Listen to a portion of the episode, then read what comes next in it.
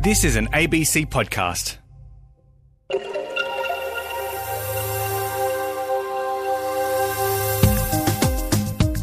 Hello and welcome to Pacific Review from ABC Radio Australia. I'm Priyanka Srinivasan. Coming up, Vanuatu's Prime Minister has said the country is trying to fix corruption within its labour scheme, which saw dozens of seasonal workers sent to Australia on forged documents. The suspect is already in custody and the Commissioner of Police has been cautioned to ensure that there is integrity in the papers that they provide. In Papua New Guinea, it's a game of chicken between consumers and local businesses after a ban on Australian poultry imports was announced. Consumers say it will lead to soaring prices for the meat, while industry heads say foreign imports hurt PNG's farmers. That poses a risk to the local poultry industry, including smallholders or live chicken industry. And we look at how a lack of Indigenous and Pacific Islander stem cell donors is making recovery hard for leukaemia patients in Australia. Despite having 6 siblings and 4 sons, couldn't get a match. First, around 100 seasonal workers from Vanuatu are at risk of being deported from Australia and New Zealand because they hold fake documents. Australia's Home Affairs Department is assisting the New Vanuatu authorities with an investigation, and the processing of visas for PALM, the Pacific Australia Labour Mobility Program, has been suspended temporarily. Meanwhile, Vanuatu's Prime Minister, Ishmael Kalsakau, says he has concerns about the broader impact of PALM on Vanuatu's labour market. But in regards to the question of the fake documents, he says the police have matters in hand.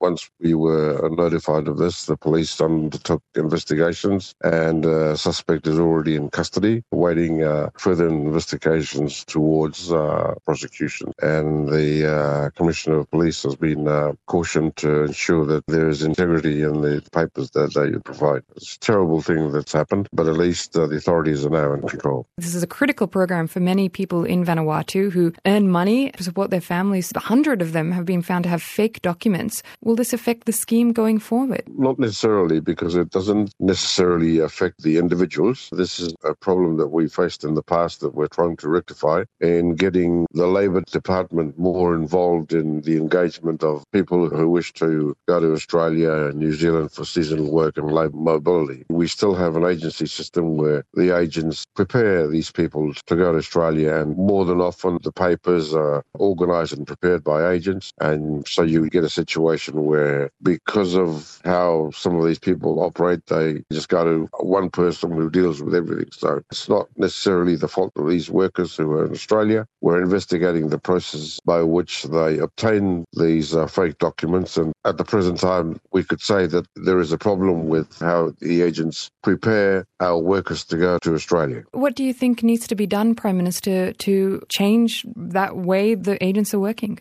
Hopefully the suspect is the culprit, and we will deal seriously with agents who... There aren't any shortcuts in the system, and we're trying to get the Labour Department to take a leadership role in these processes to ensure all the documents are legitimate and the processes are transparent. Prime Minister Kalsakau, looking more broadly at the seasonal worker program, we've heard many countries in the Pacific actually criticise Australia's program. They've recently ramped up numbers from countries like yours, from Vanuatu.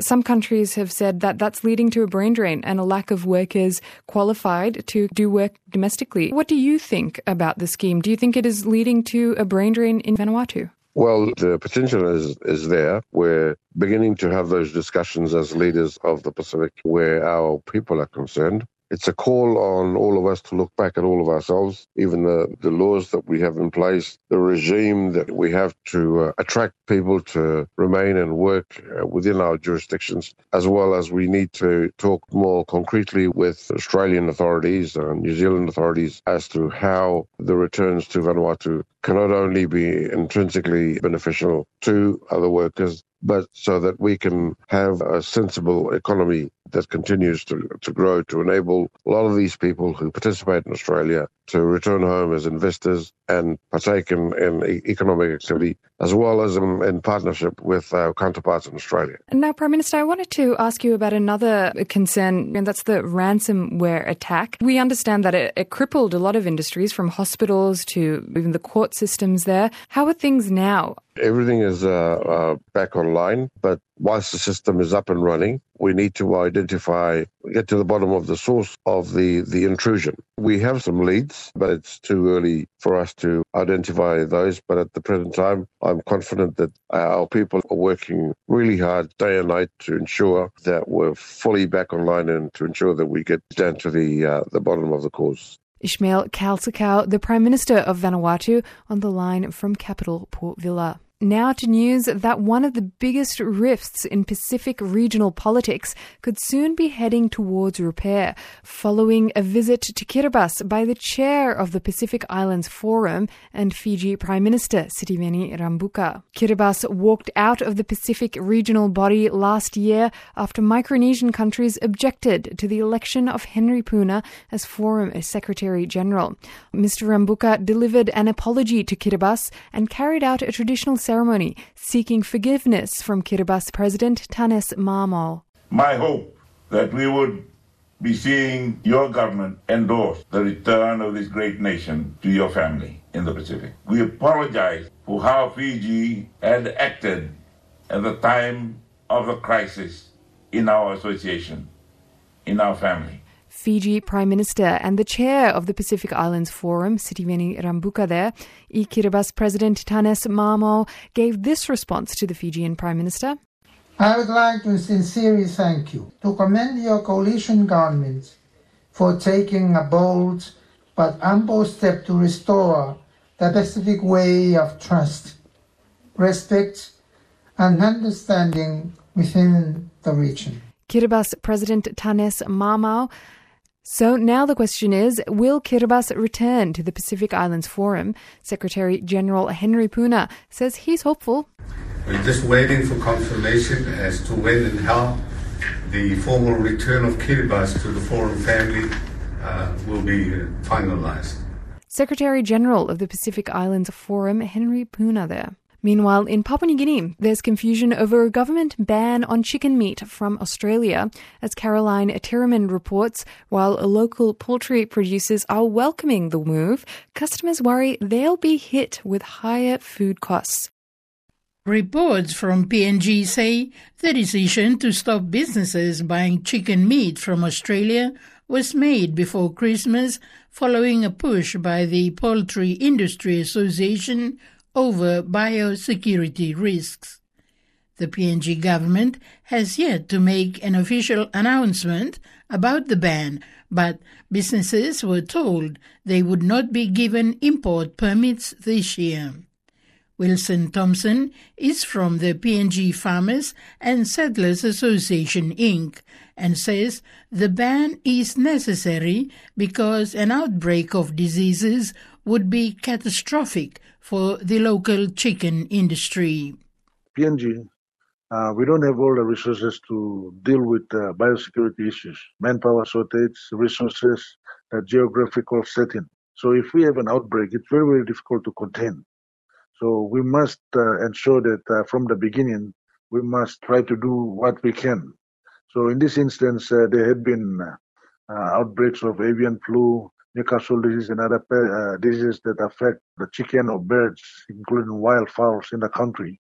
But we noted that there have been imports of uncooked poultry products into the country that poses a risk to the local poultry industry, including smallholders or live chicken industry. And not only that, but also the wild birds and all that. So we must try to protect that before it destroys the industry, which is more devastating than not doing anything at all. There are two major chicken-producing entities in PNG, including Zanag and New Guinea Table Birds, which would benefit from the ban, as Zanag General Manager Stanley Lay explains. The fact of the matter is that if people want to import product from Australia or from anywhere else in the world, they are welcome to do so. They've just got to make sure that those products are tested and heat treated to the point where they don't pose a biosecurity risk to Papua New Guinea. So it's not to say that that product is banned, because you can, in fact, import poultry product out of Australia. You can, in fact, import poultry product out of Asia. That product needs to be cooked to mitigate the disease risks. Obviously, the main benefit for poultry farmers in Papua New Guinea is that we are protected from a serious risk of foreign exotic diseases coming in. To be quite frank, in a country where we don't have the capacity to deal effectively with a large-scale virulent disease outbreak in the commercial sector or in the SME sector, which is a significant part of the industry. That is by far the main benefit to PNG. Really, the cornerstone of the poultry industry's success in PNG. It is one of the largest SME sectors in this country. It's one of the quickest growing SME sectors in this country. And that is because it is easy for PNG poultry farmers to get engaged with small-scale poultry. We don't have a lot of disease challenges. That could change very quickly. So we think it's important that PNG has a high acceptable level of protection there, and that is enforced. Concerns have been raised by consumers that the ban will add more burden on them, as they are already paying high prices for poultry products. Maria Linibi, head of the PNG Women in Agriculture, says the government should have had discussions with the community before introducing the ban. The demand here is very high, and there's not enough supply. So once the government does that, it has to be consultation between the local people and then importing such things, because I don't think the government knows what they're doing. If the government is wise about doing that, they should say, okay, we're giving you a certain number of months to start, increase production to the main producers in the country. Say, okay, you have a time frame, you meet that demand and then keep that continuously. I will ban all imported. I don't know for what reason they have banned it. People are saying that 20 kina for 4 pieces of chicken is very expensive, but what about the local producers who look after chickens? Are they cheaper? When you multiply that 20, about 8 pieces still doesn't equivalent to one whole chicken. You want to buy a local chicken, 50, 60 kina, that's locally produced, and then you buy the pieces that are packed in the store. When you add them up to become a whole chicken, people prefer to have the whole chicken rather than the packet, because the packet is much expensive. The government should have did a proper survey of what's on the ground, maybe talk to the 2 major chicken producers in the country. Maria Linibi, head of PNG Women in Agriculture, ending that report from Caroline Tiriman. A stem cell transplant can be the difference between life and death for blood cancer sufferers. It's often necessary for the donor to be from the same ethnic background as the patient so that the risk of the stem cells being rejected is minimised. But as Dubravka Voloder reports, finding donors in Australia from the Pacifica and Indigenous communities is difficult. When Kevin Maloney was diagnosed with blood cancer, he had one question for his doctor. We saw leading haematologist who told me what my options were, and the first question I asked him was, how long have I got? And he said 9 months. That was it. We then had a roundtable conference as to whether or not we would go ahead with the treatment. We then decided we would, and then had to find a donor. There was a chance for survival, though, in a stem cell transplant. That's where blood-forming cells destroyed by chemotherapy in cancer patients like Kevin are replaced by healthy stem cells from a donor's blood. In many cases, the transplant is their best hope for survival, but all depends on finding a good match within their own family or from a registry of donors. Kevin was lucky. As a white Australian, he was able to quickly find a suitable donor and make a full recovery. But his friend, a Maori rugby player, was not so fortunate. A good mate of ours called Peter Selby, who of the Maori extraction, and despite having 6 siblings and 4 sons, couldn't get a match.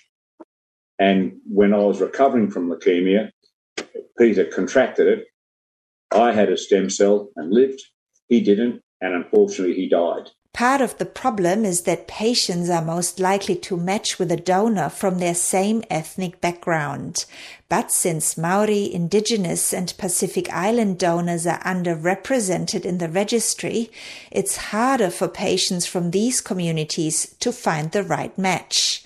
Kevin Maloney's experience inspired him to establish a charity raising awareness among Pacific and Maori communities about leukemia and how they can become donors.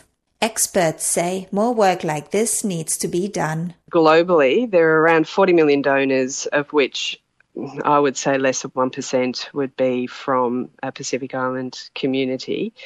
So within Australia, we would probably be looking at only around a couple of percent, maybe 5%, something in that order. Lisa Smith is the Chief Executive of the Australian Bone Marrow Registry, which also registers stem cell donations. That's really where the work needs to be done. We need to increase the diversity of the Australian donor pool to make sure that it matches the Australian patient population. And the best way to do that, of course, is to make sure that we can increase the total number of donors that we can recruit within Australia. She says about 80% of stem cell donations in Australia actually come from overseas, particularly Germany.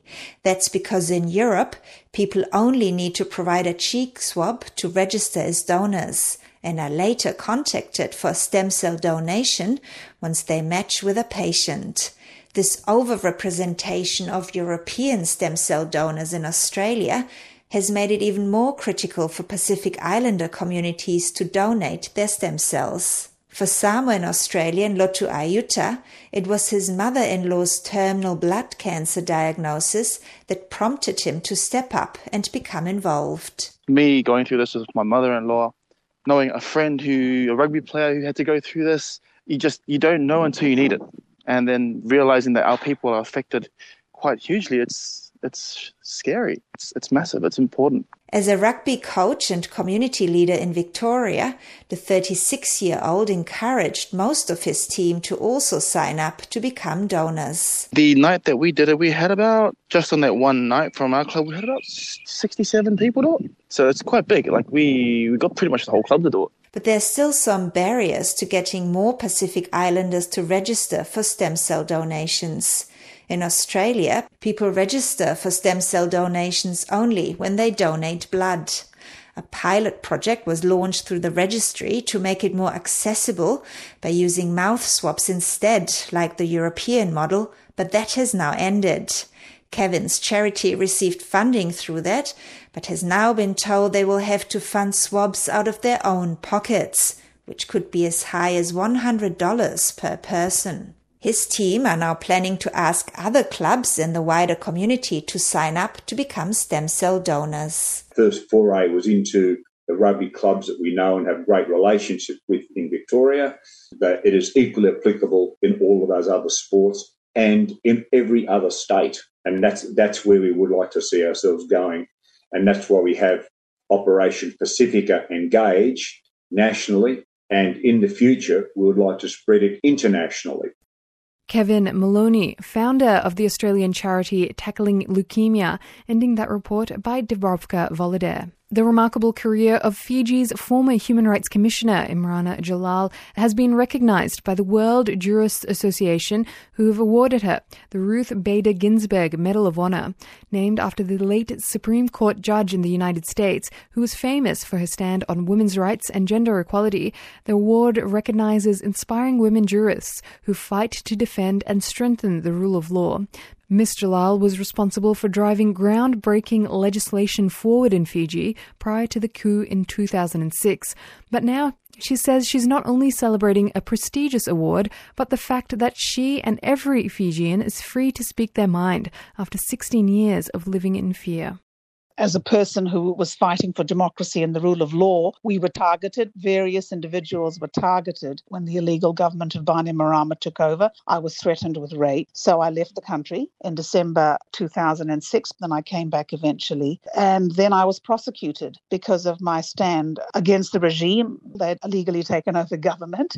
And they were rounding up people and harassing them in the camps in the Queen Elizabeth barracks, having them dismissed from their jobs. It was very targeted against a handful of us initially, and then it became more widespread. This is a weapon that a lot of illegal regimes use worldwide to cower their opposition. And I mean, I'm not involved in any political party. It wasn't party political. It was about defending those who were being targeted by the regime, but also defending myself. And if you're a human rights lawyer and you're defending yourself, and you're constantly in court, you have no time or energy to defend anybody else, let alone defend the rule of law. It's called lawfare. It's a very clever strategic way to get people because it has the guise of legality. And of course, watching from a distance what's happening in Fiji has been fantastic. Freedom to say what you want is intoxicating after 16 years of absolute repression. Now, this never happened under the Rambuka regime. He did what he did, and I disagreed with what he did in 87, and I was arrested for it in 87, but he never went for anybody personally. Considering that you were the Human Rights Commissioner there, but you had to leave, but now you've got this international award, this Ruth Bader Ginsburg Medal of Honor. And I've seen in Fiji media championing you as a Fijian lawyer. Do you have a conflicting feeling about that? Your time doing law in Fiji was cut short, but now all these years later, you're celebrated. I know, it's ironic, isn't it? But that's just the way Fiji is. If I had gotten the Medal of Honor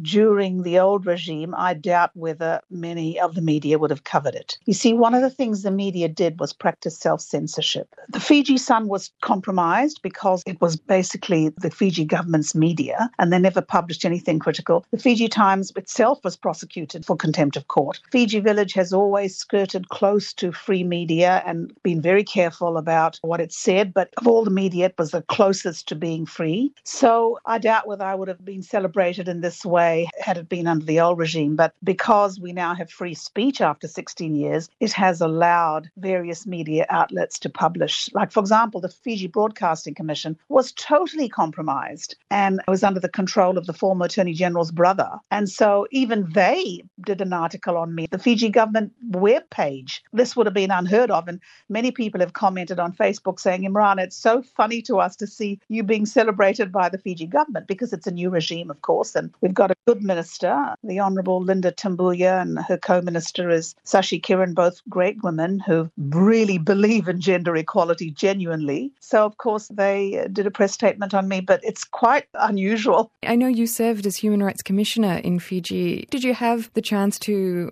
look at any cases when it comes to gender equality there in Fiji? I did, and I spent a lot of my life changing policy and legislation. We had antiquated family laws, which we inherited from the British system, which was replete with discriminatory legislation and common law. And so I spent a good part of my life, 12 years, changing that law, 12 years, you know, with other women's rights group. And I was the commissioner that led the reform in family law, which gave unprecedented rights to women to seek custody of their children, to claim a share of matrimonial property, to get child support and so on. So certainly a lot of my career has been about what I can do to promote women's rights in the law, but also beyond it. And I've spent a lot of time working in various organizations as a gender specialist and as a human rights lawyer. So I've had the opportunity, and various governments in Fiji have responded to that. And I remember trying to change the family law went through 3 successive parliaments, because during those 12 years, there were 2 coups. And so that is why I'm so committed to the rule of law. You can't promote women's rights. You can't promote gender equality unless there is a solid system of the rule of law. So for me, the various interruptions since 87 has been a direct assault on the rule of law because it has not allowed us to progress as women. One of 8 recipients of the Ruth Bader Ginsburg Medal of Honor for 2023, Fiji's former Human Rights Commissioner, Imrana Jalal, who currently holds the post of Special Project Facilitator at the Asian Development Bank. And that's it from Pacific Review. If you'd like to find more stories from across the region, you can find them on our website. Just type ABC Pacific into your search engine. You can also follow us on Facebook. Find and like the ABC Pacific page, and you'll be able to get our stories in your feed. And if you'd like to talk about any of today's stories on Twitter, we're at ABC Pacific. Would love to hear from you. I'm Priyanka Srinivasan. Thanks for listening, and do join us again at the same time next week for more news and views across the Pacific.